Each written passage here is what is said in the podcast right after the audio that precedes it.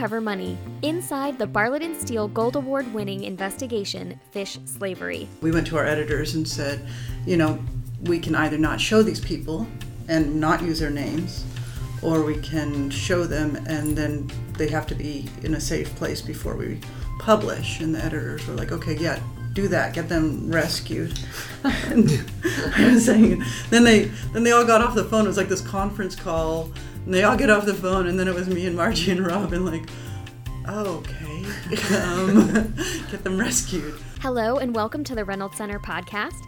We are coming to you from the Donald W. Reynolds National Center for Business Journalism, based at the Walter Cronkite School of Journalism and Mass Communication at Arizona State University. I'm Megan Calcote, host of the How to Cover Money podcast. Today, we share tips from Robin McDowell and Martha Mendoza, two of the Associated Press journalists behind the 2015 Bartlett and Steele Gold Award winning investigation, Fish Slavery. Over the course of their investigation, they discovered an island of captive Burmese slaves on a remote Indonesian island. The fish caught by these slaves entered a supply chain that serves markets all over the world, including the United States. As a direct result of their reporting, thousands of slaves were freed, and the largest seafood company in Thailand fired several suppliers. Robin and Martha sat down with Catherine Fitzgerald and Eddie Keller from the Reynolds Center to discuss their award winning project. What was it like from an emotional standpoint hearing all those stories um, from the people on the island? So, how was it just being a witness to all of that? It was really one of the saddest things I have ever encountered, um, just because they were so desperate and really thought that everyone that they knew believed they were dead and that they were never going to get off this island.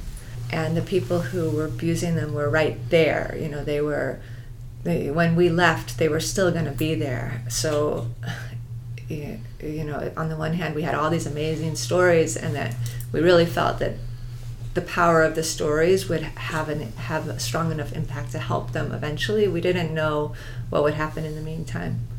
Let's talk about sort of like the safety of the sources and what went into protecting them. I know just reading the background that I read, you guys waited a certain amount of time to make sure that they were able to get off the island into protective custody. Let's just talk a little bit further about, I guess, what that looks like in, uh, you know, wanting to get a story out, but then wanting to make sure that everybody's safe in the process.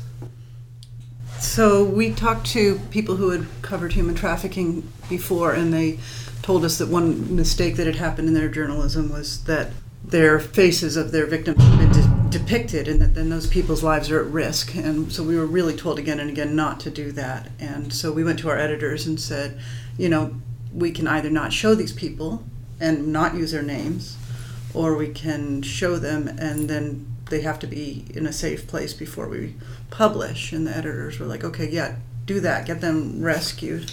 I was saying, then they then they all got off the phone. It was like this conference call, and they all get off the phone, and then it was me and Margie and Robin like, oh, okay, um, get them rescued. But Margie knew had a pretty good relationship and Robin with the International Organization for Migration, and their people were really they know how to do this. They know how to rescue people who are being trafficked, and Margie and Robin had documented it enough that they were able to get to Benjina and rescue them. And it happened very quickly, and we needed that time anyways, because when you get to the end of an investigation, that's when you need to take the information of here's what we have found to every company and individual named, want to give them all an opportunity to respond. So while they were being rescued, we were going ahead and um, giving everyone an opportunity to respond. Once the Associated Press team discovered this island of slaves, it took a lot of legwork to discover where all the fish was going. Can you just tell us a little more about how you used all this data to see where stuff was maybe going in the U.S.? I know there wasn't like a clear cut. No, there is a clear cut path. There is a clear cut path large boats have to have satellite beacons on them. And so these guys watched the enslaved men's fish being loaded onto a major refrigerated cargo ship. And then we followed that refrigerated cargo ship's satellite beacon on a map into port. And when it got into port, Margie and Robin met that boat and surreptitiously followed trucks unloading that fish to different factories in this town in about an hour south of Bangkok. And then those companies, they got their names of those companies, um, shipped to the United States or sh- shipped to somebody else who ships to the United States. And there's U.S. Customs bills of records that show this company with this brand ships to the United States. Then you can see uh, Stavis Seafood in Boston or Santa Monica Seafood in Santa Monica, and then you can go to these companies and say, where does your seafood end up? And particularly, we were being very species specific. Like, what species have they seen? Okay, where do your grouper or your snapper end up? Oh, they go to Sysco, Oh, they go to Walmart, Kroger, Albertsons. Um, we're never, again, at the end of the day, saying that this fish ended up at Albertsons. What we're saying is this fish entered a supply chain that can track directly to Albertsons. So while you guys were following these trucks and like trying to figure out where they're going, was there ever any sense of like danger or caution that you have to exercise during that? You don't want to get caught following these people.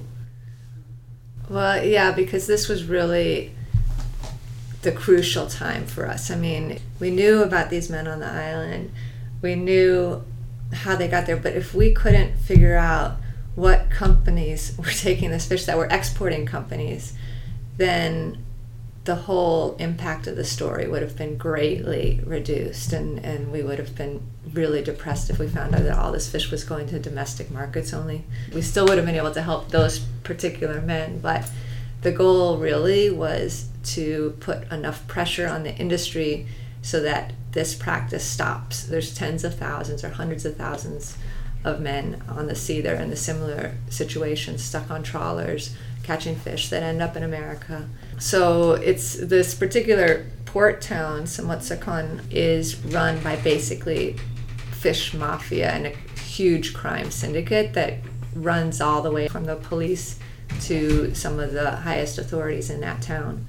And we were told, you know, repeatedly that this is really dangerous, that people get shot if they if they look like they are messing in in this big multi-billion dollar exporting industry so you know we had a truck with tinted windows and um, marjorie especially was really good at being vigilant and keeping me in line because because i was a little less cautious than she was. We just we just went after as many trucks as we could lost several trucks because we turns out we're not as great at this at this it's not like a movie set when we're when we were out there and these are you know they're going through windy little streets and sometimes it felt like it was getting too dangerous and you know the, the truck stops oh they saw us oh you know keep going keep going past them past them you know like okay then we pass them and then the truck would be gone or whatever whatever it was. We had four nights basically to make those connections and uh, we really for quite a while thought we didn't have them. So there was like so much work and risk going into this. What did it mean to see the impact of the story afterwards? I mean 2000 people being freed is pretty wonderful but those 2000 jobs have been filled by 2000 more slaves. And so, yes, there's been arrests, there's been congressional ch- hearings, there's been new laws are being written, but you probably tell from our expressions we're like it's still a massive problem so we really have just started to work hard on this. We'd like to say a big thank you and congratulations to the entire investigative team from the Associated Press Robin McDowell, Margie Mason, Martha Mendoza, and Esther Htusan for your excellent reporting. And thank you especially to Robin and Martha for taking the time to sit down and talk about this project. If you'd like to read this multi part investigation, we'll include links to their stories in the show notes for this episode. Visit businessjournalism.org to find them. The winners for the latest round of the Bartlett and Steele Awards were recently announced. Visit businessjournalism.org to see the three business investigations that received recognition this year. If you're in need of more business journalism training, the Reynolds Center can help. Visit businessjournalism.org to find articles and self guided training, Download our free ebook, Guide to Business Beat Basics, register for our free email course on covering financials, or sign up for our weekly newsletter. The newsletter will keep you up to date on training opportunities from the Reynolds Center year round. If you enjoy the How to Cover Money podcast, make sure to subscribe on iTunes, Stitcher, or SoundCloud. And while you're there, please leave us a rating or a review to help make the podcast more visible to other business journalists. Support for the How to Cover Money podcast comes from the Donald W. Reynolds National Center for Business Journalism. Join us next time for tips on how to use census data in your business stories from Brandon Quester and Evan Wyloge.